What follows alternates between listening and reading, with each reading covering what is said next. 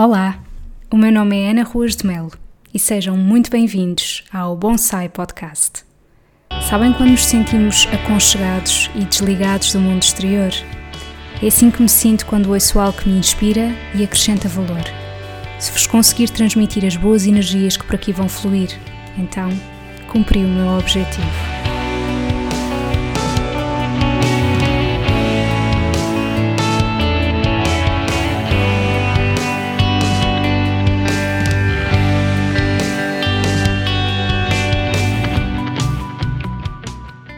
Bem-vindos ao episódio 3 do Bonsai Podcast. Neste episódio, eu estive à conversa com a Marisa, uma amiga minha que foi diagnosticada com doença celíaca há 8 anos, e eu achei que era muito interessante trazer o testemunho dela aqui ao podcast. Em primeiro lugar, eu gostava de vos explicar de forma muito sumária o que é a doença celíaca. A doença celíaca é uma doença autoimune em que sempre que o indivíduo ingere glúten, mesmo que em pequenas quantidades, o organismo vai desenvolver uma reação imunológica contra o próprio intestino delgado. E, portanto, vão surgir lesões na mucosa do intestino e isto faz com que haja diminuição, por exemplo, da capacidade de absorção de nutrientes, entre outras coisas. E, de facto, o glúten é uma proteína que está presente no trigo, centeio, cevada e aveia por contaminação e aquilo que um doente celíaco terá de fazer para controlar a sua doença é nunca mais ingerir glúten para o resto da vida. Porquê é que eu achei que o testemunho da Marisa era importante? Em primeiro lugar, porque a doença celíaca geralmente é diagnosticada nos primeiros anos de vida. E no caso da Marisa foi diagnosticada numa idade bastante mais tardia. É de facto algo que por vezes acontece, mas não é tão comum. E os sintomas que ela começou por ter não tinham nada a ver com sintomas gastrointestinais. Para além disso, acho que numa era em que vivemos atualmente, em que existe muito a questão de evitar o glúten porque causa inchaço abdominal, porque causa desconforto, etc. É importante nós vermos o testemunho de alguém que não pode mesmo ingerir glúten e que dificuldades é que essa pessoa sente quando vai comer fora, quando viaja, no trabalho, enfim. A Marisa deu muitos exemplos e acho todos eles muito interessantes, porque de facto, não querendo menosprezar, obviamente, pessoas que querem evitar o glúten simplesmente por eh, iniciativa própria, eh, porque há de facto outras condições que não a doença celíaca em que a ingestão de glúten não é aconselhada, nomeadamente uma sensibilidade ao glúten não celíaca. Mas de facto, no caso da Marisa, a ingestão de glúten é de facto muito perigosa e tem consequências avassaladoras.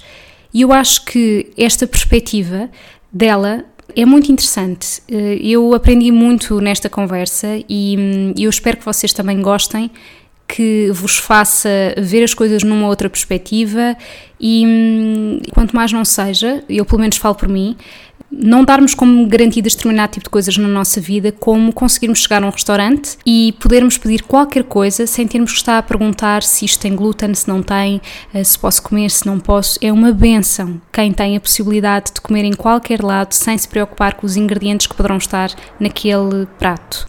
Gostava só de acrescentar que todos eh, os sítios que a Marisa mencionou, quer seja de restaurantes, quer seja de pastelarias, quer seja de produtos, vão estar na descrição do episódio para que vocês possam ter acesso. Espero que esta conversa vos inspire. Até já! Olá Marisa. Olá. Obrigada por teres aceito o convite.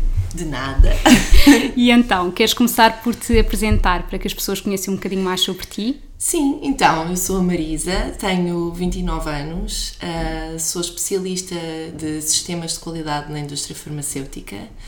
Trabalho na indústria farmacêutica há cerca de 4 anos, embora a minha formação académica seja em, em biotecnologia e sou celíaca, razão porque estou aqui hoje. Exatamente, coitadinho, não só por essa, não é? Estamos a ser muito seletivas, mas sim, achei que era importante, uma vez que uh, quando nós nos conhecemos, tu ainda nem sequer tinhas o diagnóstico de teres doença celíaca, não é? Uhum. E lembro-me que a forma como tu descobriste, uh, enfim, se calhar estava longe de imaginar que todos os sintomas que tu tinhas era devido a isso. Certo, é verdade, até porque não foram uh, aquilo que as pessoas pensam serem os típicos sintomas da doença celíaca. Exato. E então, diz Marisa, uh, com que, lembras-te em que altura é que foste diagnosticada?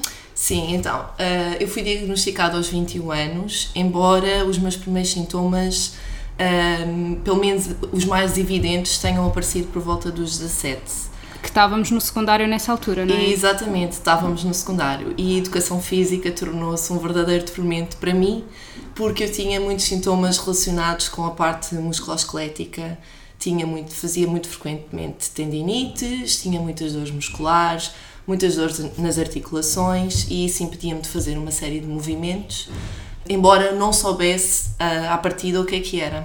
Certo. Entretanto, mais tarde, um, como se tornou um bocadinho complicado de gerir o dia a dia e estranho, não é? Porque, enfim, eu era uma rapariga de, com 17, 18 anos, não havia motivo nenhum para esses sintomas. Uh, comecei a fazer uma série de análises e, através de uma análise ao sangue, percebi que tinha uma doença autoimune. Uhum.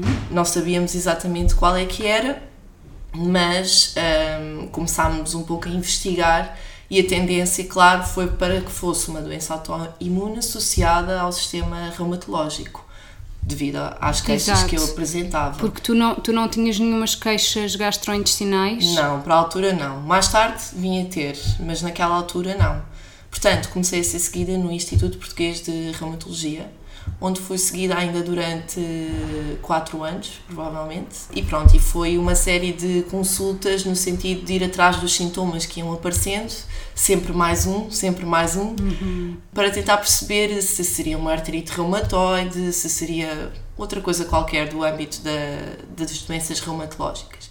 E enfim, não era nada, quer dizer, acabou por, por ir acontecendo uma série de microdoenças, vamos assim dizer, porque entretanto o meu corpo ia-se deteriorando e acabámos por. Eh, acabei por ir acumulando uma série de pequenas doenças, mas não era nada de muito conclusivo.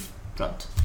Entretanto, foi por essa altura também que começaram a surgir todo um outro leque de sintomas, uh, mais relacionados com a parte gastrointestinal comecei a, fazer intolerância a montes de coisas. Quase tudo o que eu comia eu era intolerante. Ou era o tomate, ou era o colorau, hum. ou era o leite, deixei de conseguir beber leite, iogurtes, todos E o que é que tu sentias quando comias esses alimentos? Essencialmente tinha muitas dores de barriga, tinha diarreias, sei lá, tinha umas digestões muito complicadas, as coisas demoravam muito tempo a processar, tinha muitas dores de cabeça uhum. e depois, com o passar do tempo, foi deteriorizando ou deteriorando? Deteriorando, acho que sim. com o passar do tempo, foi deteriorando um pouco mais. Um, fui perdendo concentração, fiquei com a visão turva, perdi equilíbrio, tinha algumas perdas de consciência. Eu lembro-me que tu tiveste, acho que foi numas férias de verão com a tua mãe, não foi? Que foi Sim. tipo a gota d'água. Exatamente, isso foi, foi praticamente antes do diagnóstico final. Eu fui diagnosticada em novembro de 2011 e, e isso foi, portanto, nas férias de verão desse, desse mesmo ano. Ou seja, eu, por essa altura, o que é que acontece na doença celíaca? É uma doença autoimune e o que acontece é que na presença do glúten o nosso sistema autoimune começa a atacar tudo aquilo que consegue atacar, não é verdade? E o sintoma mais típico, ou sintoma mais típico não, fisiologicamente o mais típico que acontece é que uh, os alimentos, o, o, intestino delgado deixa de ser composto por, aquelas vilosidades, acontece um, um, estreitamento do intestino delgado e isso impede que os alimentos sejam uh, processados faz com que cheguem ao intestino grosso ainda por uh, assimilar uma série de nutrientes que depois o intestino grosso, não tendo essa função, não os consegue assimilar e as pessoas acabam por ficando subnutridas por causa disto. Isto é uh, aquilo que acontece fisiologicamente no, no, nosso intestino e que depois dá origem a todo um conjunto de problemas, não é? E portanto, por essa altura eu já estava mais que nessa fase. Portanto, não tinha força nenhuma, não tinha não tinha qualquer resistência a nenhum tipo de alimento, uh, ficava muito frequentemente doente com constipações, uh, com tosses, qualquer coisinha eu ficava mal. E pronto, e nesse verão, efetivamente, foi muito difícil eu sair da cama, porque inclusivamente, tipicamente, o que acontece no verão é vamos aqui fazer uma mochilinha e sair de casa para passear. Portanto, a minha alimentação consistia em sandes e um qualquer sumo. Exato. E portanto, isto dia após dia, dia após dia, uh, acabou comigo e eu acabei esse verão deitadinha numa cama no, no Algarve porque não conseguia sequer estar em pé. Foi uma altura muito complicada. Depois, chegando cá, a Lisboa, foi a gota d'água porque eu deixei de ter força para entrar na banheira, não conseguia subir, não conseguia descer. Não, eu nunca desmaiei, mas perdia muito facilmente a visão. Ficava com. via tudo, tudo escuro. Portanto, aí sim foi um processo muito difícil porque não sabíamos o que é que eu tinha, não é? E não estávamos a conseguir sequer retardar os sintomas, estava a ser cada vez mais complicado. E foi nessa altura que surgiu um médico, ora bem, a minha mãe é enfermeira, é um fator importante aqui. Exato, é verdade. Uh, e, e, então ela, em conversa com alguns colegas no hospital, surgiu um médico que lhe disse: Ai, ah, certeza que a miúda é celíaca. Uhum. E ela uh, disse: Não, não, ela tem 21 anos, quer dizer, não, não é celíaca, sempre foi uma criança normal. Tem Isto uma porque é importante dizer-se que, eh, na maioria dos casos, é diagnosticado mais cedo, não é? Ou seja, depois dos bebés começarem a diversificação alimentar, introduzirem o glúten após os seis meses, aí é que poderão surgir os sintomas. Exato. Não quer dizer que não surgem em adultos, mas as pessoas às tantas já não estão, estão a considerar essa hipótese porque acham que para ser já devia ter acontecido. Exatamente. Mas hoje em dia cada vez se vê e não se sabe muito bem porquê o surgimento desta doença em idades mais avançadas, inclusivamente já na faixa etária dos 40, 50 anos. Isto está a acontecer cada vez mais. Não sabemos por fatores externos, ambientais, mas há qualquer coisa a mudar realmente que, que está a fazer com que as pessoas sejam diagnosticadas cada vez mais tarde. O que nos leva aqui a questionar se elas sempre tiveram a doença ou se há um disputar da doença devido a, um qualquer, eh, a uma qualquer questão ambiental. Portanto, e há, uma, há, muita coisa aqui ainda para estudar. Exato. E, e, também depois existe aquela parte genética, eu não sei se tens na tua família, não tinhas ninguém com doença celíaca. É assim, eu não sei muito bem porque eu, o meu bisavô, eu nunca cheguei a conhecer o meu bisavô, mas sei que era um homem muito pequenino, tinha menos de um metro e meio, sofreu a vida inteira com problemas de estômago hum. e acabou por morrer com um cancro de, no estômago Portanto, isto é tudo sintomas de doença celíaca. Exato, na altura não havia os diagnósticos que há hoje, portanto, Exatamente. se calhar quem sabe seria isso. Exatamente. E eram pessoas pobres, portanto, uma alimentação muito pouco diversificada, comiam essencialmente pão. E portanto, eu acho que haver alguém na minha família será ele. Os meus irmãos não são.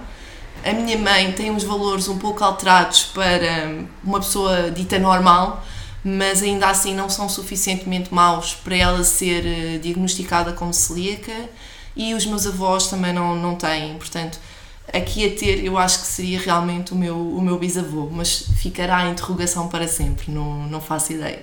Exato.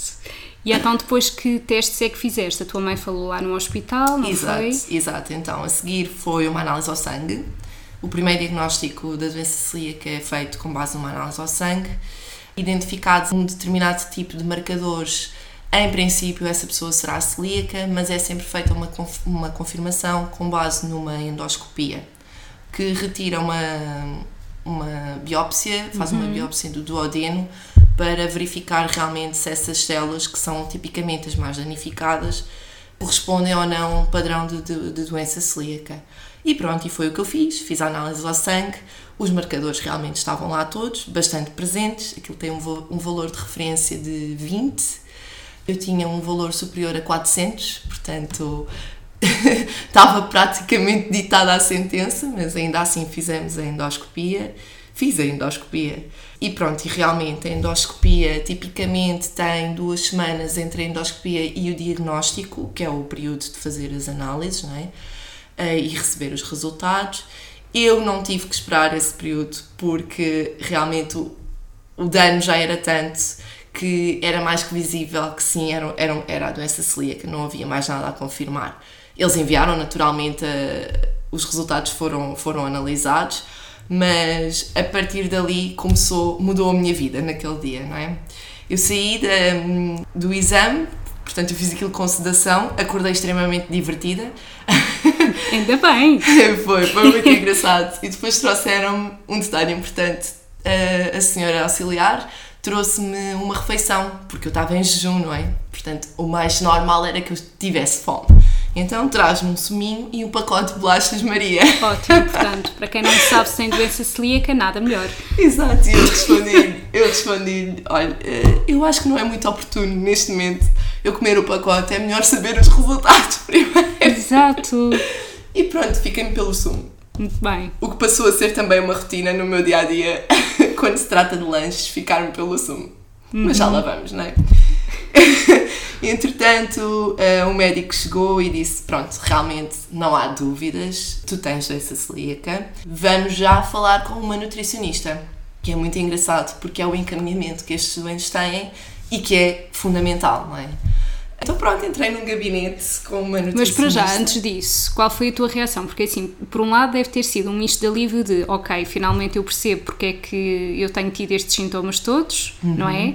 Mas por outro, é, porque ao fim e ao cabo não é algo passageiro, certo? certo? É para o resto da vida. Certo. E, e na idade em que é, provavelmente, se calhar teve um impacto. Que horror, eu se calhar estou a pôr um cenário mais negro do que aquele que tu construíste para ti mesma, mas porque percebo, pondo-me na tua posição, uhum. eu acho que para mim não seria muito fácil, pelo menos numa primeira instância, a pessoa saber que, ok, então para o resto da vida eu nunca mais vou poder comer isto, isto e aquilo outro. Exato, é assim. Antes de fazer esta análise uh, e depois do médico de sugerir à minha mãe que eu tinha doença celíaca, tivemos uma conversa às duas em casa.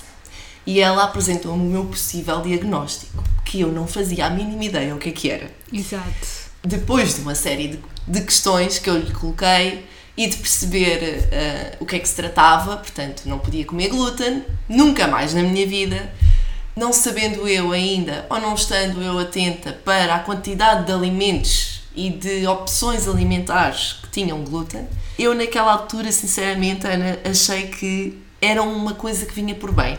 Uhum. Porque eu estava tão mal, claro, é estava tão debilitada, já não comia uma série de coisas, porque entretanto já tudo me fazia mal, não é? Que eu já só queria arranjar uma solução para sair daquilo. Portanto, foi um misto de emoções, sim. Uh, foi um pensar que vai realmente mudar a minha vida. Qual vai ser o impacto disto no meu futuro, nos meus filhos? Porque eu sempre fui uma pessoa que quis ser mãe e portanto isto também é uma coisa que me afeta e foi sim por esse lado negativo, mas por outro lado foi muito positivo, do género, pelo menos agora eu sei o que é que tenho e consigo fazer alguma coisa para não me sentir neste estado. E portanto, o diagnóstico em si foi quase uma coisa esperada. Eu tive tempo de me preparar para isso. Quando eu cheguei naquele dia e, ele, e o médico me disse que és doente celíaca, não foi um choque para mim foi quase uma espécie de alívio, com um bocadinho de receio, porque não sabia o que é que vinha por aí, não é? Mas eu acho que é importante falarmos da reação que isso provocou na minha família, hum. porque isso sim foi completamente diferente.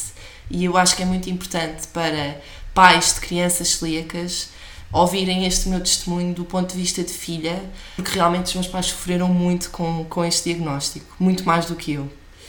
Em que sentido é que achas que eles sofreram? Como é que tu percebeste isso? Não sei se foi até um pouco por se sentirem culpados daquilo hum. ter acontecido, não sei. Mas essencialmente porque eles tiveram que ter uma, uma, uma aprendizagem, assim como eu, não é? É uma aprendizagem que se vai construindo aos poucos, porque não se aprende tudo num dia. Há muitas coisas envolvidas numa alimentação sem glúten e depois foi o, o, sentimento de que não estavam aptos para me preparar determinado tipo de refeições, tinham que ir aprender a fazer. Depois as coisas sem glúten demoram um bocadinho a aprender, porque a farinha com glúten é uma maravilha no século XXI. Exato, porque ao fim e ao cabo o glúten permite fazer aquela massa e aglutinar, não Exatamente. é? E quando é sem glúten, Exatamente. tantas coisas que esfarelam e não conseguimos. Nada, nada. É um processo. Portanto, o glúten.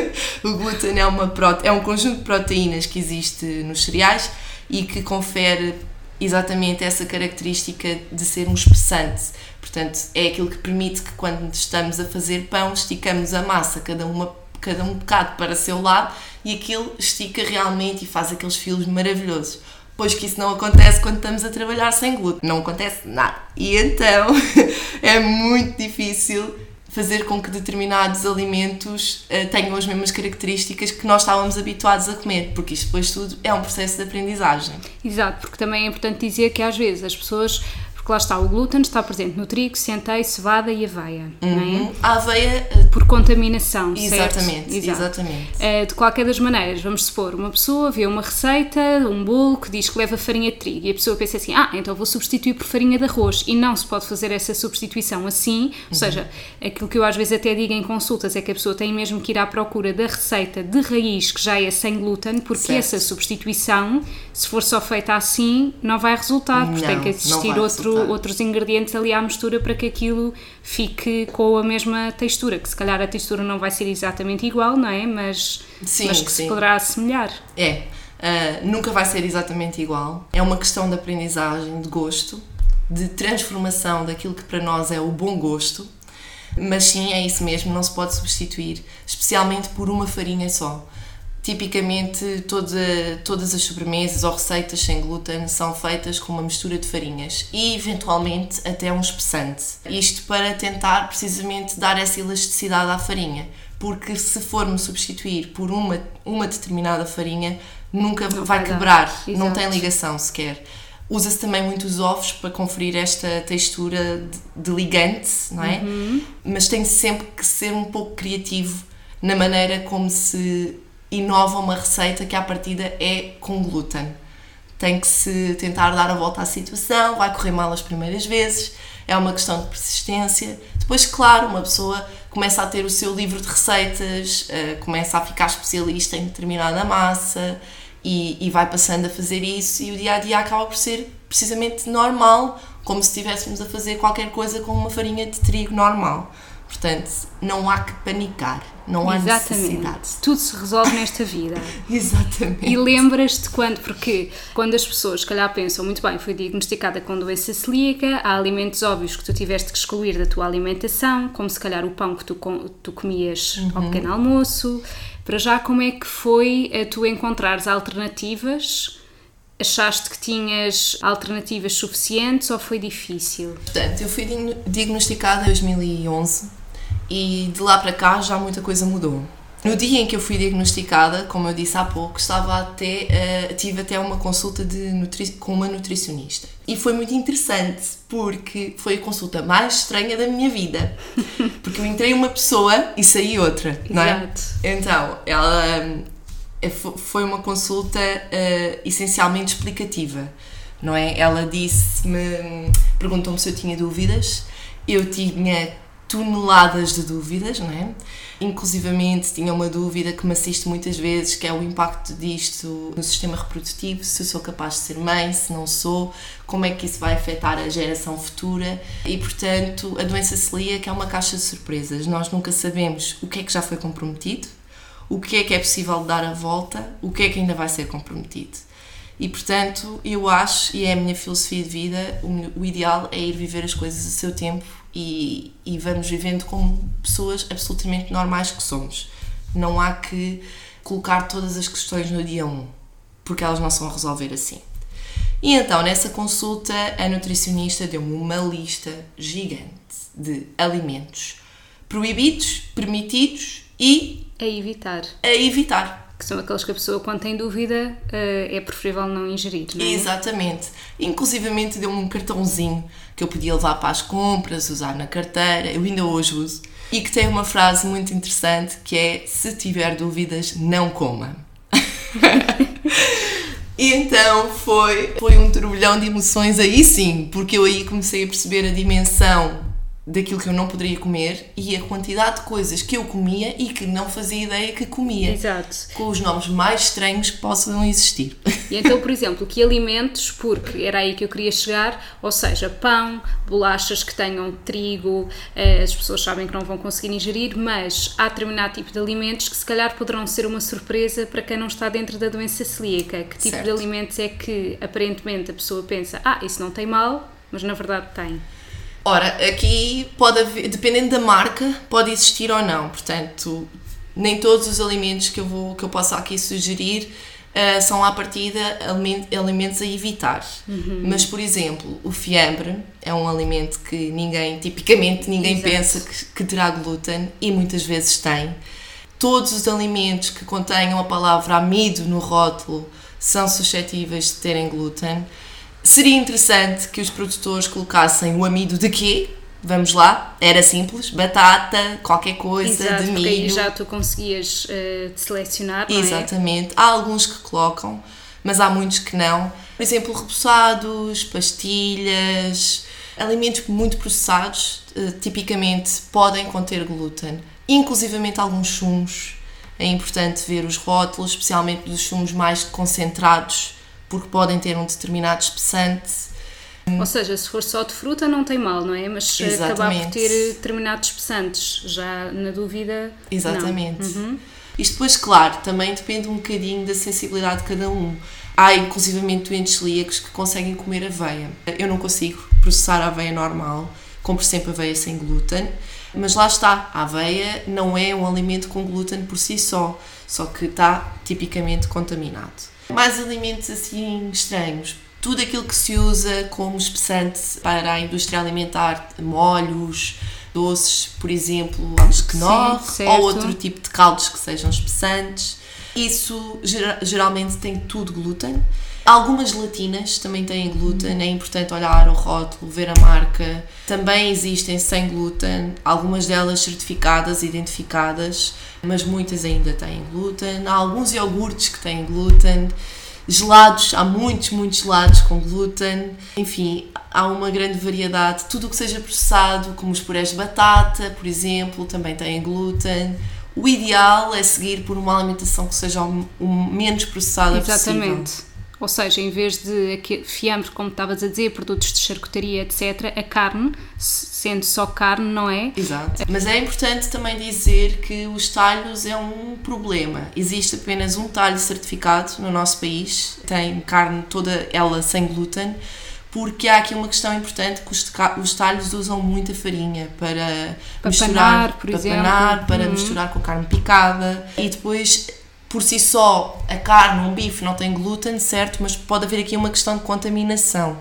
Existem também já algumas marcas que são certificadas e existe este detalhe, mas é longe de Lisboa, portanto não, não nos ajuda grande coisa. Onde é que tu costumas comprar? Eu costumo comprar essencialmente no continente e no, no Jumbo, pronto, nos hiperes mais conhecidos aqui da, da nossa E, e vais mesmo tipo ao talho ou já daqueles que estão embalados? Compro muitas vezes daquilo que já, que já está embalado.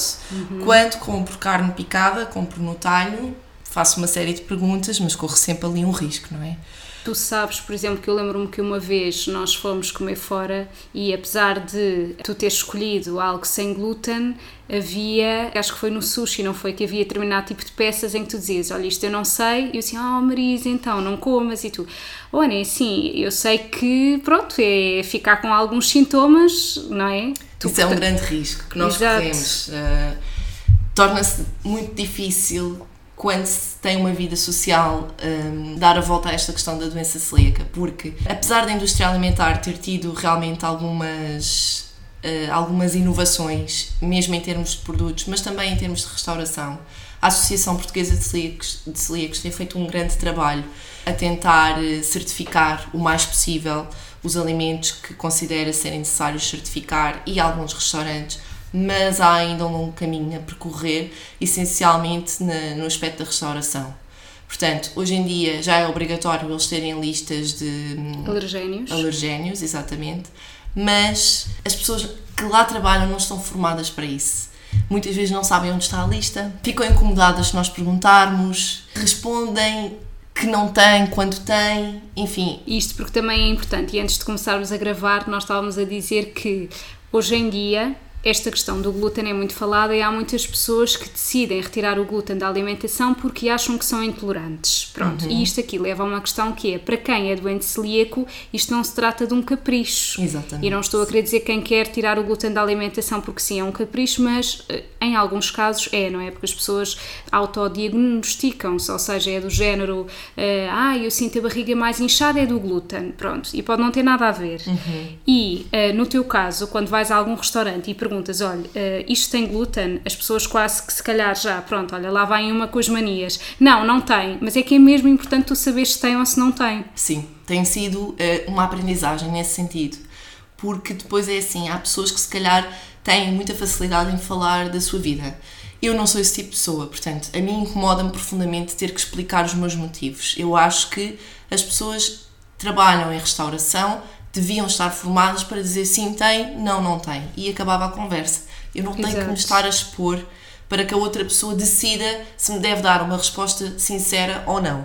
E isso é uma coisa com que eu tenho aprendido a lidar e é talvez das coisas mais difíceis. Eu tenho agora uma estratégia que não é a melhor, que não é a mais correta, mas no fundo eu digo a toda a gente que vou morrer se eles me colocarem ah, sim, glúten eu no prato. lembro-me de dizeres isso.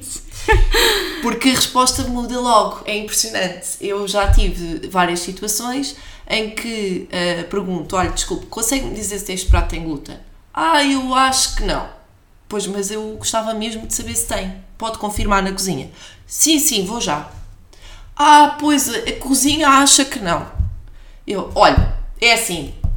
Se isto tiver glúten, eu sou capaz, vai, vai ter que chamar uma ambulância, uma coisa assim, que eu, dá cabo de mim, fica aqui arrumadinha para canto. Ah, então eu se calhar vou ver melhor. Ah, pois. Ah, então se calhar é melhor não comer. Eu, impressionante. Isto é impressionante. Isto é falta de formação. Claro. E isto coloca em risco a vida das pessoas, porque a doença celíaca, porque é que é tão, talvez tão mal compreendida pelo público em geral? Porque é uma doença que tem uma variedade, uma panóplia de sintomas. É uma doença que pode inclusivamente ser assintomática. E é uma doença que não tem efeitos visíveis a curto prazo. Portanto, a pessoa até se pode sentir mal, até pode ser como se tivesse uma gastroenterite, mas não é imediato. Não é uma alergia, ou nem sequer é uma alergia, mas eh, comparando com uma alergia, não é uma alergia em que a pessoa tenha um ataque anafilático à mesa.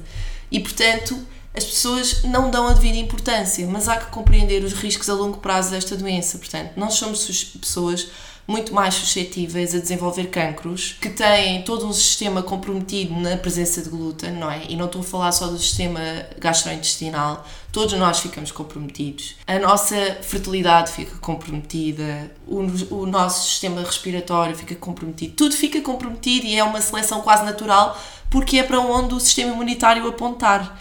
Portanto, há que ter este devido cuidado, não é? E se não formos nós a tratar de nós, quem será?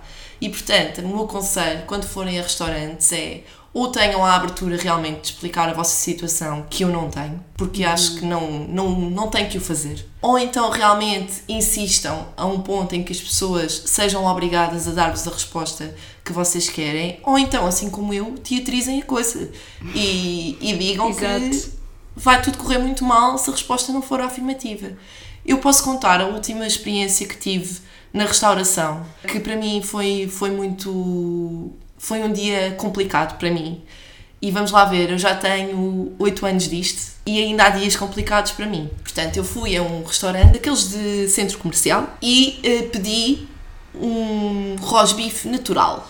Um rosbife natural, assumi eu, até pelas imagens que estavam expostas, que me iam dar umas fatiazinhas de carne, sem qualquer tipo de molho, e pedi uma salada acompanhada de vinagrete. Isto vai ligar a um dos tópicos que já falámos até. E então veio um prato com realmente o rosbife, a saladinha com o vinagrete e montes de molho branco. E eu, meu Deus, o que é isto? Comecei logo a flipar. e depois eu sou daquelas pessoas que, que também não sejam como eu, mas sou daquelas pessoas que pedi e não me expliquei. Então acho que de certa forma não tenho o direito a reclamar. Certo. Mas não consegui. Foi mais forte que eu, porque eu estava realmente com medo do que fosse aquele molho branco. Sempre que eu vejo molho, eu penso em farinha, penso em caldos, Claro. penso em espessantes de toda a espécie e feitio e portanto para mim molho é uma coisa a evitar, sempre. Eu como sempre qualquer coisa grelhada. E então questionei, sabe-me dizer se este molho tem glúten? É que eu vi pela vossa imagem, parecia-me ser uma coisa realmente ao natural, como o próprio nome indica, vamos lá, e não estava à espera disto. Portanto, consegue-me ver se este molho tem glúten? Ah, eu acho que não tem. Deu. Pois, mas eu precisava mesmo que tivesse a certeza. Se não for pedir muito, Exato, se não for pedir muito, né? Ah, eu vou ver ali com a cozinheira. Tudo bem, obrigado, eu espero. E então, lá foi o senhor. Ah, pois ela não sabe muito bem, ela acha que não tem, porque só leva farinha maisena. Mas, eh, pronto, veja lá, é como for melhor para si. E eu, valha-me Deus, mas o que é que é preciso para as pessoas terem uma resposta na ponta da língua? Portanto, ok, farinha maisena não tem glúten, pensei eu, mas ela não tem a certeza. Portanto, Olha, desculpe lá, mas não se importa, eu realmente dou-me muito mal com o glúten. Posso morrer, inclusivamente, portanto, troquem o prato. Ele acedeu, claro que eu não falei assim, mas o, uhum. o senhor acedeu e, e fez-me um prato novo. Continuei com a minha salada com molho vinagrete. Ora, quando chega à mesa para comer, o meu namorado já tinha estado a consultar o site do dito restaurante e tinha encontrado uma tabela de alergénios. E foi aqui que eu me passei da cabeça. Hum. Porque vamos lá, se eles têm uma tabela de alergénios que nem sequer é por alimento, é por menu, eles bastavam ter aqueles postos ali para toda a gente ver, não é? O McDonald's, por exemplo, é uma das cadeias que tem feito um grande investimento na, nos produtos sem glúten e já tem este processo. Portanto, se nós nos dirigimos ao balcão, existe tipicamente um papel na parede que tem todos os menus que as pessoas podem consumir sem glúten e quando nos dirigimos às máquinas, tem um separador, inclusivamente, que nós podemos selecionar e que tem todos os produtos sem glúten já lá dentro. Isto torna muito mais fácil para o consumidor, porque não tem que se estar a explicar, não tem que se estar a expor e tem ali a oportunidade de, de comer o que quiser. E portanto, era simples estas cadeias fazerem exatamente a mesma coisa, porque se elas já têm este, este menu, não é? Este registro, claro. era só colocarem ali. Ou então, os funcionários terem conhecimento de que ele existe, que não foi o que aconteceu. E então, cheguei ao meu lugar, o que é que eu descubro? Efetivamente, o molho não tinha glúten, eu podia ter comido aquilo se eu quisesse. O tal molho branco. O tal molho Exato. branco, que estava por cima do meu rosbife. Rosbife ao natural. Exato, ao natural, vamos lá. E depois, o que é que tinha glúten? O molho vinagrete. vinagrete. Que eu estava longe de imaginar que tivesse glúten, não é? E portanto, foi uma alimentação horrível. Porquê? Hum. Porque eu, entretanto, fiquei com medo de comer a salada, mas ela já estava no meu prato. Portanto, eu já certo. tinha tudo contaminado com glúten, não é? Arrumei a salinha para canto, tentei comer a parte que não tinha estado a tocar na salada e foi um, um, um jantar que eu saí com zero confiança de que tinha comido bem, certo? Aliás, sabia que não tinha comido bem, e depois uma pessoa fica constantemente a pensar o que é que me vai acontecer agora? Qual é a parte do meu organismo que vai desfalecer daqui a duas horas? E é muito chato viver assim, não é? Portanto, e isto é uma questão que eu acho que a restauração tem muito a melhorar ainda, porque não há necessidade das pessoas ficarem neste estado e nesta dúvida. Era uma questão de chegar, eu olhava para, para a lista que eles tinham e escolhia. Claro e, e, comia de forma segura, não é? E é uma prejuízo isto ainda ser assim hoje em dia. Portanto, há uma tentativa, há, mas não há formação adequada. As pessoas não sabem o que é, as pessoas dizem que não têm quando têm, portanto, não confiem quando vos disserem que não têm. Se tiver certificado pela associação, é impressionante, Ana. Comer num restaurante que seja certificado é uma coisa maravilhosa. Que restaurantes é que tu costumas ir e que são certificados? Estou-me a lembrar agora de um que existe junto ao. É um corte inglês. Ah, é o Rice Me, não é? O Rice Me tem uns menus muito engraçados e, e, eu gosto muito de lá ir. Existe também outro italiano que eu fui há pouco tempo, que é o. Olha, isso é muito bom, o italiano. É muito bom aqui. Porque assim, rice me a pessoa já pensa arroz, ok, arroz não tem glúten, pronto, Sim. apesar de determinado tipo de bolhos ou outras coisas que eles possam pôr. Se bem que eles um também risco. têm algumas massas, massa de arroz, vá, Exato. mas sempre é diferente o que estamos a comer. O outro italiano, eu acho que se chama La Torteria. La, ah, La Trattoria. La será? Trattoria, uhum. exatamente. É um restaurante italiano, é maravilhoso. Eu comi lá a melhor refeição da minha vida. Boa. Foi maravilhoso, maravilhoso. Mas é tudo sem glúten ou tem pratos sem glúten? Tem pratos sem okay. glúten, sim. Tem outros pratos normais, uhum. Eh, mas tem uma grande variedade de pratos sem glúten. Boa. Existe também um outro italiano, que é o Ginos, que existe no, no Parque das Nações, pelo menos é onde eu conheço, também tem, não tem tanta variedade, mas também tem dois pratos de massa e dois pratos de pizzas sem glúten. E assim, de restaurantes são os que me estou a lembrar. Existem também já algumas pastelarias. Existe a dispensa número 6, que é muito giro, é um espaço muito engraçado. É verdade. Tem produtos sem glúten, mas também tudo, tudo o que eles têm é sem açúcar. Que isto é uma coisa também que. Vamos lá. Pois é, os produtos industrializados. E eu dou muito na cabeça nas consultas àquelas pessoas que querem evitar o glúten porque sim, não há qualquer diagnóstico de doença celíaca e então optam por pães com uma lista de ingredientes gigante, que ok, uhum. não tem glúten, mas é um alimento altamente processado e com açúcar adicionado. Portanto, é, se para uma pessoa com doença celíaca já é difícil, para quem não tem, é sim, estão a fazer ainda pior.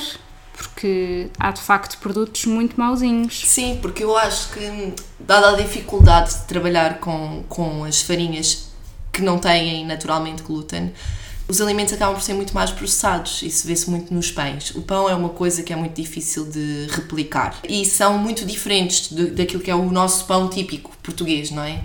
E essencialmente todos eles têm açúcar. É muito difícil encontrar um que não tenha. O que é que tu costumas fazer em relação ao pão? O pão, eu faço uma receita que a minha grande amiga nutricionista me recomendou. é verdade, eu acho que mais vale a pessoa fazer em casa, não é? Sim, sim, eu faço em casa. É um pão muito rápido. Fazer pão em casa é sempre chato, porque as pessoas pensam que vai demorar uma noite inteira a fazer pão. Nem sempre é assim, portanto, o pão que eu faço, no máximo, demora-me uma hora a fazer. E é muito, muito, muito rápido mesmo. Nem sequer tenho que bater com a batedeira. É um pão de aveia. Sem glúten. Sem tu glúten, sim. sem glúten, Eu exato. compro farinha de aveia sem glúten. E pronto, e leva ovos, leva. hum, Leite ou bebida vegetal, não é? Exatamente, e leva sal, e leva linhaça, e leva bicarbonato de sódio, que é muito importante porque no outro dia eu não tinha em casa e ficou muito esquisito. Portanto, aquilo permite ali que a farinha cresça, que se crie ar, atua um bocado como uma levedura, no sentido em que faz com que o pão cresça e é muito bom. Se não tiverem, vai ficar parecido com uma bolacha. Boa sorte. Bom, fica bom na mesma, é uma experiência diferente, não é, Marisa? É, mas tem que deixar cozer mais tempo porque a aveia é uma farinha muito compacta e às vezes parece estar cozida por fora, mas por dentro ainda está muito crua. O- Exato, está é úmida. verdade. Certo. Portanto, deixem cozer se não tiverem bicarbonato de sódio. Porque, por exemplo, em termos de outras marcas, estou-me agora a lembrar, vamos supor, existe aquela marca, eh, o pão da Miolo, que alguns ingredientes não têm glúten, só que eles não podem garantir que não há contaminação, logo Sim. não é uma possibilidade para ti. Sim, é preciso ter cuidado com, com esses alimentos que agora dizem que são só em glúten, mas que depois em letras pequenas Uhum. Diz dizem não não, apto para celíacos. Exatamente, é preciso ter muito cuidado com isso. Nós às vezes não olhamos porque estamos com pressa, temos que fazer compras e isso é um motivo pelo qual a minha alimentação não é extremamente variada do ponto de vista de, de experiência, não é? Porque eu acabo sempre por recorrer àquilo que já conheço, porque não tenho tempo para andar a, a ler rótulos, porque é uma ciência que se aprende, ler rótulos. É verdade. É muito engraçado, os meus avós leem os rótulos todos, de tudo e mais alguma coisa. e Tadinho, e não é fácil, porque aquelas letras são pequenas.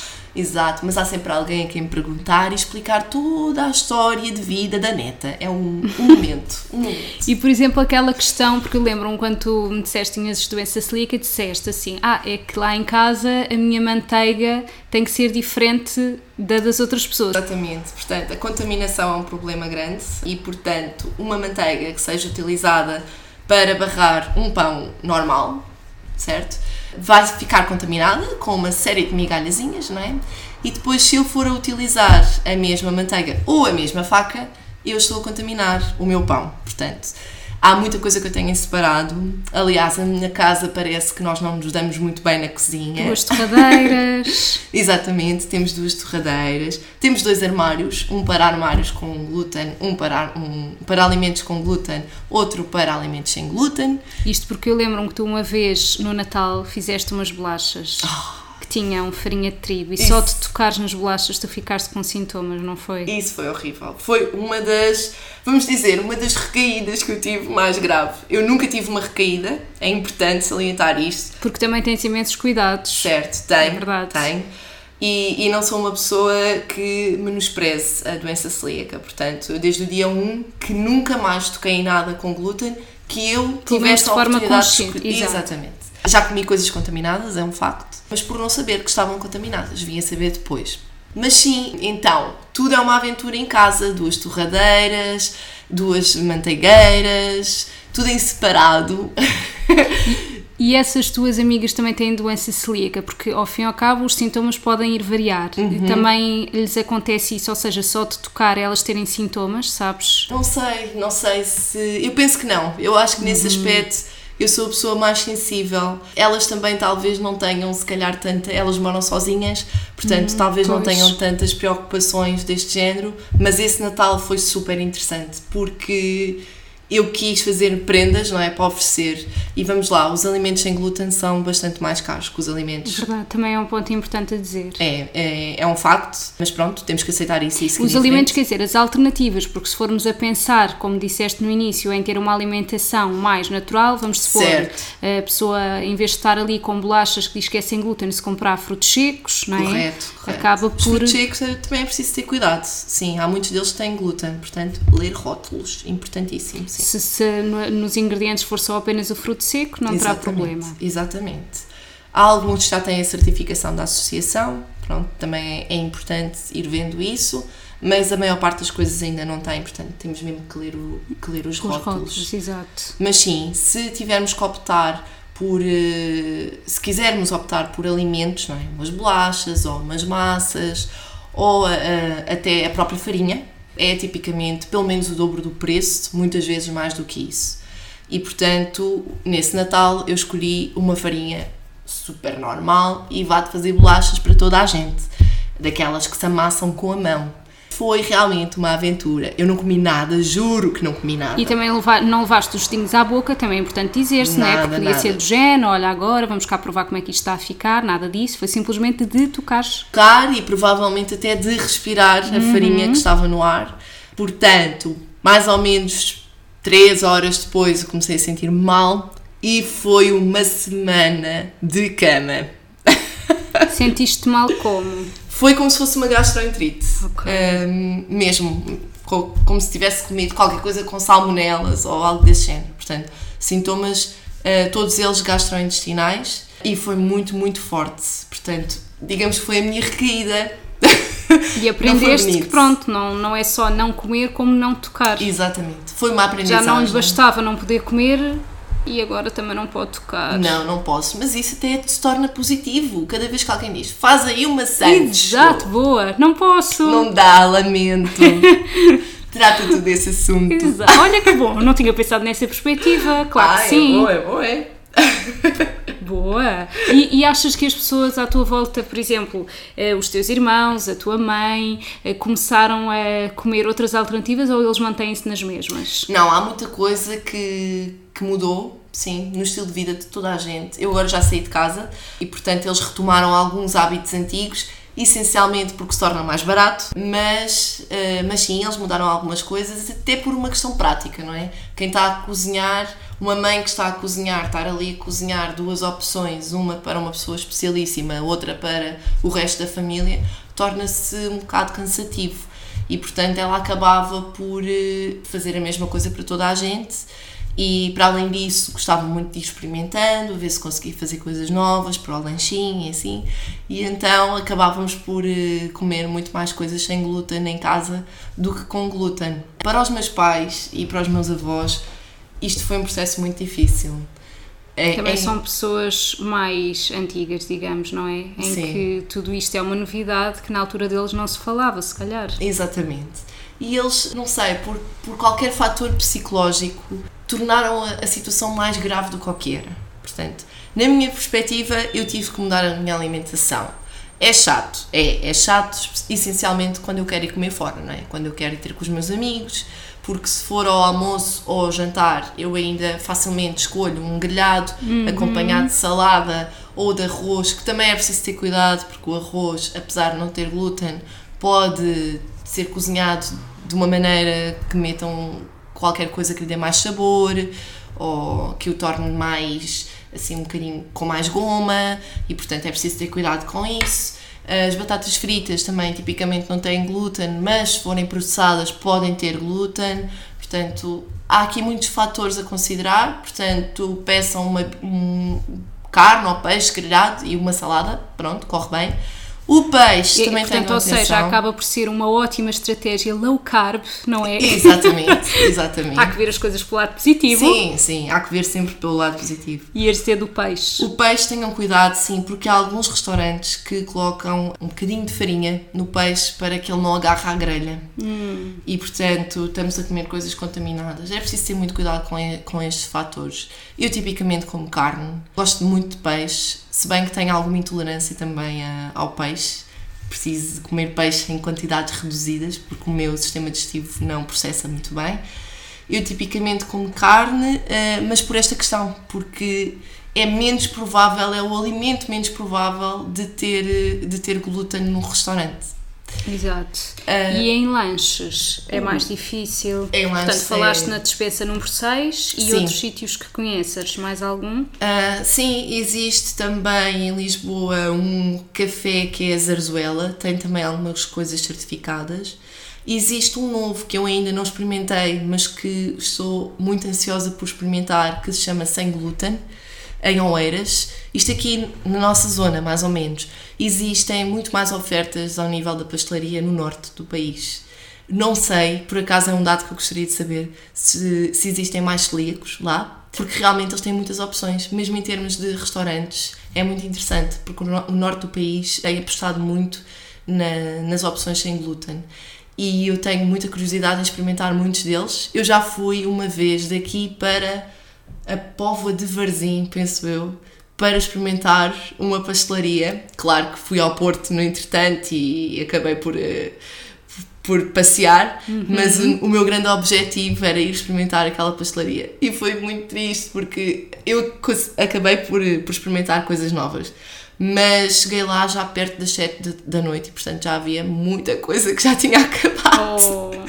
Mas pronto, esta senhora, inclusivamente, esta pastelaria que eu estou a falar, chama-se a Boca de Leão e tem produtos muito bons em termos de doçaria e tem também uma coisa que eu tenho muitas saudades de comer, que, que são croissants. Eu nunca mais comi um croissant e eu adorava de morte croissants.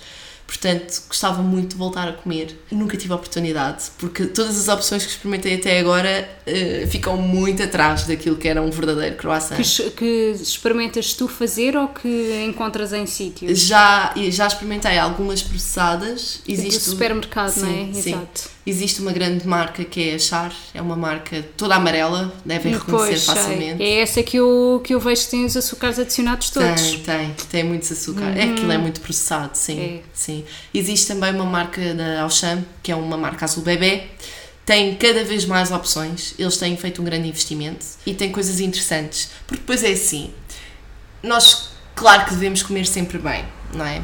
E devemos comer sempre coisas o mais biológicas possíveis, mas para um celíaco, quando vê uma coisa diferente, uma barra de cereais ou umas bolachas com topping de chocolate, essas coisas saltam-nos à vista porque são coisas que nós não temos a oportunidade de comer. E portanto, quando surge, nós queremos experimentar, não é? Por sim, mais, perfeitamente, claro por, que sim. Por mais que saibamos que não é uma opção mais saudável possível, nós queremos experimentar claro. e ver se, se Eu é acho bom. que é mais ou menos também a mesma coisa que, sei lá, vejo um produto diferente e ah, isto se calhar é bom, quer experimentar, ah ok, já vi que tem açúcar adicionado, está bem, mas eu vou só experimentar Exato. agora, não vou fazer disto a minha rotina. Exato. Faz parte. Depois há muitos leaks que também são diabéticos, uh, eu não tive esse azar, vá, vamos dizer, mas para essas pessoas torna-se ainda mais difícil, porque lá está, muitos alimentos que não teriam necessidade ter açúcar Tem, devido ao seu processamento acabam por ter. Sem dúvida. E portanto eles ficam muito mais limitados do que eu.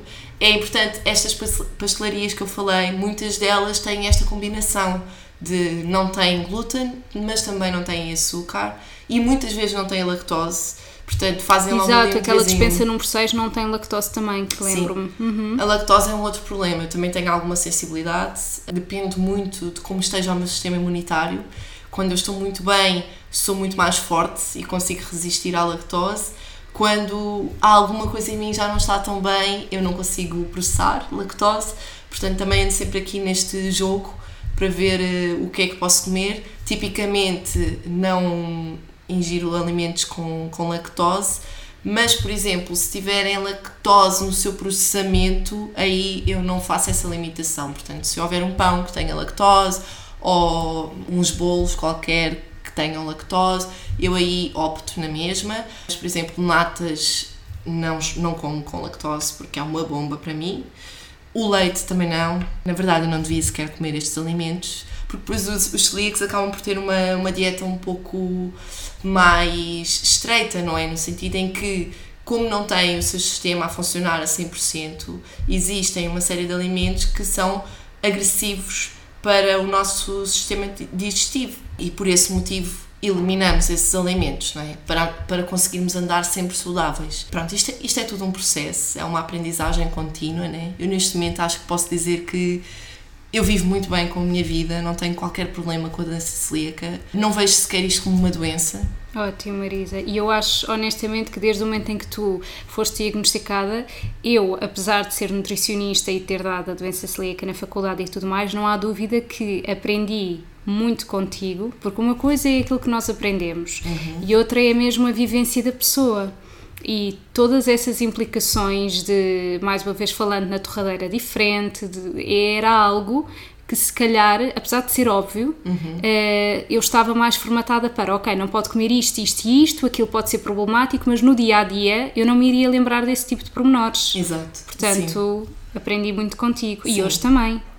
Estou a aprender. É, é verdade. Há aqui alguns conselhos, se calhar, a dar a, a celíacos ou. Hum, a, a novos celíacos, vamos dizer assim, porque os velhos já estão, já vão nisto como eu, não é? Portanto, não, não precisam de conselhos. Uh, se bem que nós estamos sempre a aprender e a descobrir coisas novas, eu sugiro-vos que consultem a Associação Portuguesa de, de Celíacos, que sejam, sigam no Facebook.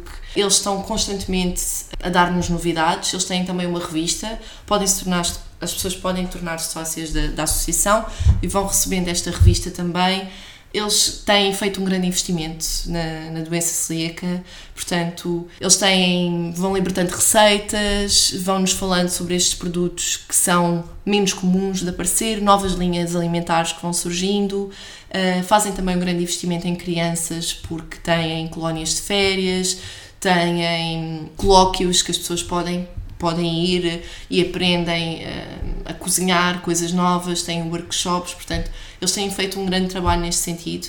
Vão certificando restaurantes, vão alertando para as novas certificações e vão até, inclusivamente, passando testemunhos de pessoas que vão viajar e que têm as suas dificuldades porque não é fácil. Já tiveste alguma experiência desse género? Uh, tive, já tive algumas experiências. No estrangeiro tive apenas uma ou duas experiências. A primeira correu muito mal. Onde eu não foi? preparei, fui para Budapeste, mas não fui. Eu era celíaca há dois anos, isto foi em 2013, e eu não fiz qualquer preparação. Portanto, a única preparação que fiz foi no hotel dizer que, que era celíaca e, portanto, o meu pequeno almoço estava garantido, mas não me preocupei com mais nada e foi um grande erro. Portanto, se forem celíacos, planeiem um bocadinho a vossa viagem. Viajar pode ser difícil porque, hum, vamos lá, é, é muito difícil nós irmos, por exemplo, visitar a Ásia, que tem uma alimentação completamente diferente, e, e termos este cuidado a estas questões alimentares, não é? Porque é difícil, é, torna-se muito complicado. Nós não conhecemos sequer a alimentação de lá, não sabemos muito bem o que procurar, não sabemos falar a língua, portanto, logo aqui há esta questão desta barreira linguística, não é? As pessoas podem não saber sequer o que é o glúten, é difícil estar ali a explicar, portanto, torna-se muito complicado. Hoje em dia, quando penso em viajar, abrem-se todo um novo leque de problemas que eu tenho para resolver. Portanto, achas que se calhar isso se condiciona do género, gostavas de ir a determinados sítios, mas se calhar pensas, hum, vai ser se calhar um bocado difícil? Sim, penso. Não acho que seja um constrangimento. Uh, ou seja, a pessoa tem é que planear a sua viagem. O que achas que podias ter feito? Em, disseste tinhas duas experiências, não é? Budapeste sim, não correu muito bem sim. e a outra? Budapeste correu muito mal porque eu não ia preparada e, portanto, não sabia a mínima ideia onde é que podia comer. As pessoas não estavam preparadas para a doença celíaca, não havia restaurantes certificados em lado nenhum. Enfim, foi muito difícil. Eu comi muito mal em Budapeste. Tiveste muito sintomas mal. lá? Não, eu acho que me senti mais ou menos bem porque eu, no fundo, houve uma altura em que desisti de procurar uhum. restaurantes e os meus almoços e jantares eram mais ou menos passar por mercados e escolher fruta ou chocolate até, se eu fosse andar muito, precisava de energia, comia um chocolate e fui fazendo uma alimentação péssima neste sentido, tentando selecionar muita fruta, mas foi muito mal, em termos de restauração foi muito mal.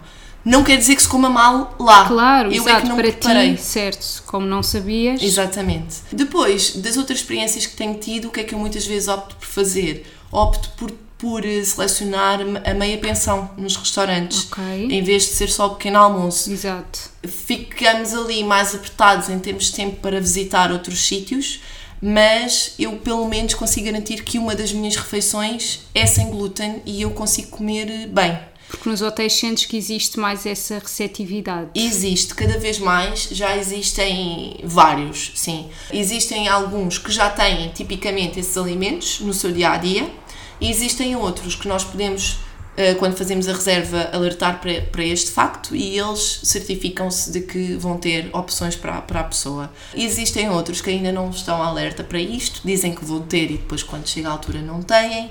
Portanto, convém a grande palavra da vida de um celíaco é o planeamento. Nós queremos fazer coisas diferentes, temos que planear a nossa alimentação, porque senão vamos ter fome. Podem também consultar a associação, porque há uma série de pessoas que vão dando o seu testemunho e eles acabam por ter eh, uma coletânea de experiências de várias pessoas e portanto nessa perspectiva também é interessante. Outra coisa interessante é as aplicações de telemóvel que já vão surgindo e por exemplo a Char tem uma aplicação que ainda não é o top da aplicação mas nós conseguimos selecionar a cidade e uh, depois temos uma série de opções que nos diz, por exemplo, os restaurantes dessa cidade que estão certificados, os hotéis que têm opções e portanto, se calhar, se não conhecermos a cidade e ela já estiver nesta, nesta lista da aplicação, torna-se também mais fácil nós nos, eh, nós nos conseguirmos organizar. Depois podem também consultar os grupos do Facebook, há muitos grupos relacionados com a doença celíaca. Eu, tipicamente, não frequento, não frequento estes grupos eu gosto de viver a minha vida e, uhum. e não gosto de dar grande importância uh, à minha doença, portanto eu vivo como se fosse uma pessoa sem doença celíaca, claro que tomo, tenho todos os cuidados que devo ter e tenho algumas ajudas, tenho esta aplicação instalada e, e dá-me jeito. Sim, eu acho que tu levas isto mesmo uh, numa maneira muito especial porque uma vez que nós fomos lanchar e que fomos à padaria portuguesa, depois eu e outra amiga lembrámos, ah, mas a Marisa se calhar aqui não vai ter opções e tu, não faz mal, eu lancho em casa e depois vou ter convosco, está bem? E não há problema nenhum. E pediste o quê? Um galão, não foi? Não sei, eu tipicamente sim, peço algo para beber Pronto. Uh, não, porquê? Isto depois também há aqui uma questão psicológica associada à doença celíaca, que é o facto de nós condicionarmos a vida dos outros. Hum. Porque, pronto, nós até podemos ter um grupo de amigos, mas ou a escolha recai sempre sobre nós, e depois, como não existem muitas opções, vamos sempre ao mesmo sítio, ou então nós sentimos-nos culpados por condicionar a escolha dos outros. Então, muitas vezes aquilo que eu faço, que não é o que todos os celíacos têm que fazer, pronto, cada um decide por si só, não é verdade? Mas muitas vezes o que eu faço é isso, eu salvaguardo-me, eu, uh, se há uma festa de anos, eu lancho em casa e depois eu vou lá à festa de anos. Se houver alguma coisa que eu possa comer, eu como e convivo e estou descontraída. Se não houver, eu também já não passo fome e convivo só e não como. Pronto, e, e é esta gestão que uma pessoa tem, tem que ir fazendo, mas isto é muito simples para um celíaco fazer, porque nós levamos as coisas com uma certa tranquilidade para a nossa família isto já é mais difícil, porque é como se nós tivemos a, tivéssemos à margem uhum. daquilo que é o agregado. E, portanto, por exemplo, os meus pais já levam isto com mais dificuldade, já, já gostam de levar a comida feita em casa para a festa, para eu poder comer. Sim, sim. Só que isto depois coloca-nos assim num, num spotlight, não é? Nós, depois, de repente, a festa não é nossa e toda a gente está a falar sobre nós e sobre o que é que é a doença celíaca. Isto é muito chato. Por exemplo, eu trabalho num sítio que tem cantina e isto é uma coisa importante dizer. Eu gostava de um dia vir a fazer um trabalho grande neste sentido, porque os celíacos, assim como os celíacos, qualquer outro tipo de, de intolerância alimentar, não têm propriamente uma segurança legislativa do ponto de vista do subsídio de alimentação. Uhum. Portanto, as pessoas ou têm direito ao subsídio ou têm direito à alimentação. É isto que, que a nossa Constituição diz, e muito bem. No entanto, para as empresas que oferecem alimentação, nós não podemos comer nestes sítios. É verdade. E portanto, eu realmente no trabalho tenho uma cantina, mas eu não posso comer na cantina. Portanto, tens que levar de casa. Tenho que levar de casa, mas também não tenho direito a um subsídio de alimentação, porque eles têm uma oferta. Pois. E portanto, percebo. isto é muito. Foi um ponto importante este. Isto é uhum. é difícil de, de gerir emocionalmente, porque não é pela questão do dinheiro, também é pela questão do dinheiro, mas não é só por a questão do dinheiro, é pela questão da indignação que nós sentimos, porque na verdade não temos direito nenhum, não temos direito a comer, nem temos direito a receber. E fica uma situação muito complicada de gerir. E eu gostava de fazer um grande trabalho neste sentido, é uma coisa que eu tenho planeada para mim. Ainda não comecei, mas vou tentar iniciar este ano, porque acho que nós devíamos lutar aqui por um sistema de defesa para pessoas como nós porque as intolerâncias alimentares são cada vez mais e não é uma questão de escolha, não é? Eu não sou vegetariana porque quero ser vegetariana. Correto. Eu não é sou muito vegan porque importante quero ser vegan. fazer isso, não é uma escolha tua. É algo que tu não Exatamente. podes fazer de outra forma. Exatamente. E, e eu não tenho essa opção porque mesmo eles não conseguem garantir a isenção de glúten na cozinha deles. Portanto, eu não posso comer, ponto final. Muita gente me diz no trabalho, e isto sim é muito chato para mim. Há pessoas que se calhar levam isto a bem, a mim custa-me muito eu ter que me explicar, mais uma vez. E portanto, eu levo o meu Tupperware para o trabalho, o que só por si já é uma chamada de, de atenção para toda a gente, não é? Porque toda a gente come no seu tabuleiro, com o seu pratinho, e de repente, oh, oh, oh, oh, está ali o Tupperware. Então, mas ela é esquisita. Vamos lá ver o que é que é. E depois surge o questionário. O questionário, eu nem sei quantas vezes eu já respondi ao questionário. Ai, mas o quê? Não gosta da comida hoje? Não, sabe? É que eu sou assim. Ai, não sei o que é isso. Pronto, e depois vem a explicação do que é que é. Então, mas não podia comer o peixe grelhado? Eu podia, se eu soubesse como é que ele era feito. Se eu soubesse que ele era tirado com uma colher só para o peixe grelhado. Se eu soubesse um conjunto de coisas que eu não sei, não é?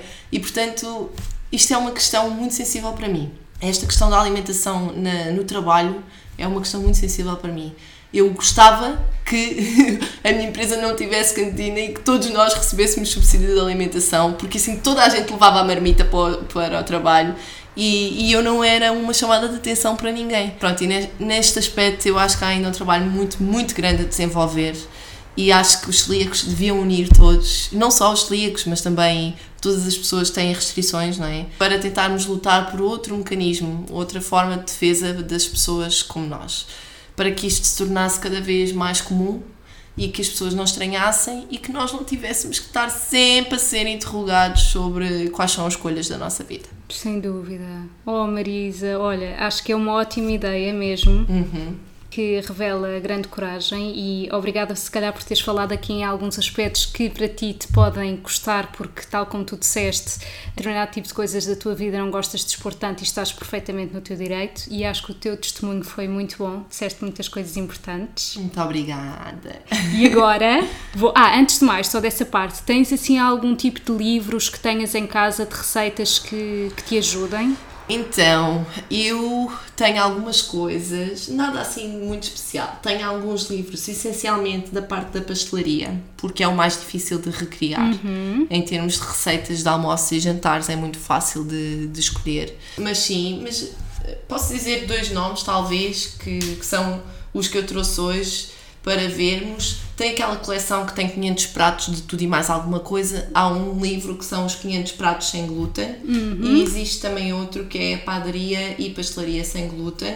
São do- dois exemplos. Este último, então, tem muitos tipos de pão diferentes. É engraçado de experimentar.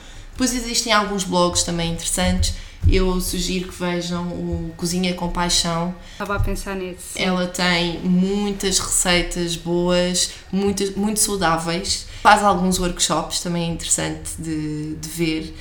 E tem muitas coisas boas para experimentar. É cozinha com paixão ou sem glúten com paixão? Eu acho que é É cozinha. da Sofia Paixão, não é? É da Sofia isso Paixão. Ok, depois eu ponho o link na descrição Sim. do episódio. Sim. Uhum. Fui a um workshop dela e ela fez uma massa. Ai meu Deus, tipo um esparguete. Aquilo tinha tão bom Oh, que aspecto, bom. tão bom aspecto. Ainda não, não comprei porque ela estava a usar uma máquina da Philips que, portanto, aquilo era um workshop eh, essencialmente para mostrar os produtos da Philips e ela foi, foi a convidada. E ela tinha uma máquina que eu amei, eu quero aquilo para mim, mas ainda não, ainda não adquiri. Pronto, uma questão de preço, não é verdade? mas é no fundo uma máquina que faz diferentes tipos de massa. E ela fez uma, ma- um esparguete que tinha um aspecto divinal integral, que eu nunca na minha vida comi esparguete integral sem glúten. E então, olha, fiquei fascinada com, com aquela máquina e gostava muito de adquirir. Isto depois é interessante porque os celíacos, de forma a cozinharem 100% sem glúten, deviam ter algumas máquinas em casa para ajudar na, na produção destes alimentos, não é? Esta máquina de massas é uma delas, a máquina da carne picada é outra, porque é muito difícil, lá estar nos talhos, não existem não existe esta divisão, a máquina é só uma e, portanto, a carne, tipicamente, a carne picada vai ter vestígios de glúten. Portanto, um bom hambúrguer devia ser feito em casa. Exato. Mas depois isto é tudo um outro investimento, não é? É um investimento que eu ainda não entrei por aí. Não sei se algum dia vou entrar ou não, mas se calhar naquela máquina de massas acho que vou tentar entrar, que aquilo tinha tão bom aspecto. Muito bem, Marisa. E agora vamos ver aqui três perguntinhas. Ui! Que são muito simples, uma delas eu acho que até tu já respondeste, que é se há algum prato ou alimento que tu costumavas comer, que gostavas muito, mas que nunca mais comeste. E atenção, não tem a ver com porque tinha glúten e agora não posso comer. Isto senão até é uma pergunta um bocado triste para ti. É, às vezes, nós ao longo da vida vamos mudando os nossos hábitos e podemos pensar assim, eu adorava comer aquilo, mas hoje se fosse comer já não me iria saber bem. Portanto, quer seja do leque de glúten ou não glúten, assim alguma coisa que tu costumasses comer e nunca mais comeste? Sim, os croissants. Pois, eu estava a dizer os que já tinhas falado, é o croissant, não é? Eu gostava muito de voltar a comer um croissant, porque, ai, era tão bom, E é qual fofinho. é que é o croissant que tu... Ah, é fofinho, porque assim, há os folhados, há o tipo brioche, o que Eu, é que tu gostavas? Uhum. gostava de todos, mas eu acho que agora, agora, já que estou há não sei quantos anos à espera, comia, mas era um folhado. Ai, era tão bom. Podia ser com queijo, ou podia ser com chocolate, não interessa. O que me interessa mesmo, ou podia ser sem nada. Exato, O que me interessa mesmo Era é, o croissant. é a massazinha, aquela Uhum. massa fofinha. Muito bem. A Verdade. outra pergunta é se há algum sítio, país ou cidade, não interessa, que gostasses de muito de ir e que ainda não tiveste essa oportunidade? Bem, eu não sou muito viajada, portanto, há vários sítios onde eu gostava de ir e não tivesse oportunidade. Eu, por mim, começava por conhecer a Europa toda. E aqui acho que é só uma questão de dinheiro e força de vontade, porque em termos de alimentação é acessível, portanto, facilmente se fala, toda a gente fala inglês, o glúten é uma coisa já conhecida e, portanto, é só uma questão de, de eu programar e ir. E acho que ia correr muito bem. Mas gostava de conhecer determinados sítios da Ásia que aí sim eu acho que vai ser muito difícil. Por exemplo, gostava de conhecer sítios como Cabo Verde. Eu, inclusivamente, ah, já por várias vezes pensei em fazer aqueles programas de voluntariado com, com tartarugas ou com coisas deste género. Eu sou bióloga de formação base e, portanto, estas coisas são, são importantes para mim e eu tenho gosto nisto. Só que estão associadas geralmente a programas já fechados, não é? De alojamento e de alimentação, e isto para mim é uma coisa que eu acho que nunca vou fazer por causa da doença celíaca, porque realmente duvido.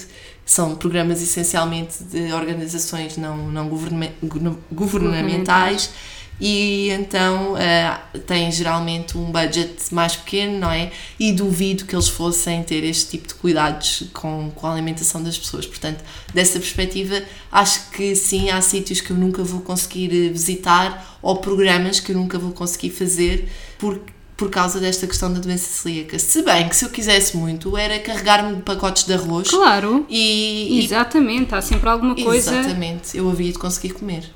E olha, por exemplo, de, eu quando fui à Ásia, mais propri- propriamente Vietnã e Camboja, eh, eu não sei até que ponto é que tu terias assim tantas dificuldades. Eu acho que haveria sítios, se calhar, que eram mais difíceis para ti, porque é o seguinte: a massa deles é à base de arroz. Basicamente, a alimentação deles é arroz, tem frutos secos, tem carne, tem vegetais. O que é que tu poderias, se calhar, ter problemas? Os molhos, às vezes, tu poderias não saber o que é que aquilo levava e mesmo a questão do molho de soja, não é? Portanto, não Sim. dava, mas ah, eu acho que se calhar aí a tua barreira poderia mais ser a língua, porque em termos da confecção deles, não é mesmo aquele tipo de sítios em que eu te diria, olha, não, acho mesmo que irias ter imensa dificuldade, não acho. Eu não comi massa uma única vez que lá estive, a não ser os noodles de arroz.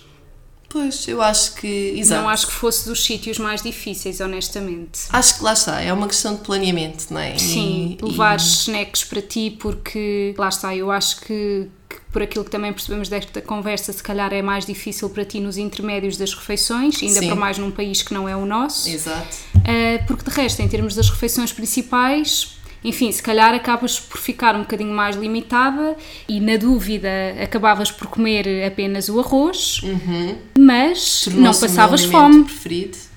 Não passavas fome. Pois, acho que não, acho que não. Portanto, talvez não seja de todo um constrangimento, é, é uma questão de planeamento. Acho que sim. Muito bem. E última pergunta. Ui. que eu acho que também já respondeste, que era uh, se soubesses que o mundo acabava amanhã, o que é que tu deixavas por fazer? Deixavas alguma coisa por fazer assim muito importante que ficavas de género, oh meu Deus, eu não acredito, eu ainda tinha isto por fazer que era super importante. Bem, eu gostava muito de ser mãe, acho que era aquilo que ficaria por fazer. Estou à espera, estou à espera que todo o universo Se alinhe. se alinhe. Mas sim, era uma coisa que eu gostava muito de fazer e que acho que era o meu único, vá, não é um arrependimento, porque, porque não fiz nada para me arrepender, mas acho que era a única coisa que me Ok. deixaria triste. Sim. Muito bem, foste muito objetiva e seletiva. Gosto disso, Marisa. Saber o que a pessoa quer na vida, não é? Sim, sim. Hum, De resto, não há mais nada que eu tenha por fazer. ok, boa. Olha, Marisa, obrigada, gostei muito. Acho que foi uma conversa mesmo muito útil e interessante. Obrigada, e espero eu. que possa ajudar as outras pessoas e, e inspirar também. Sim. Obrigada. Beijinhos, até ao próximo Beijinhos. episódio.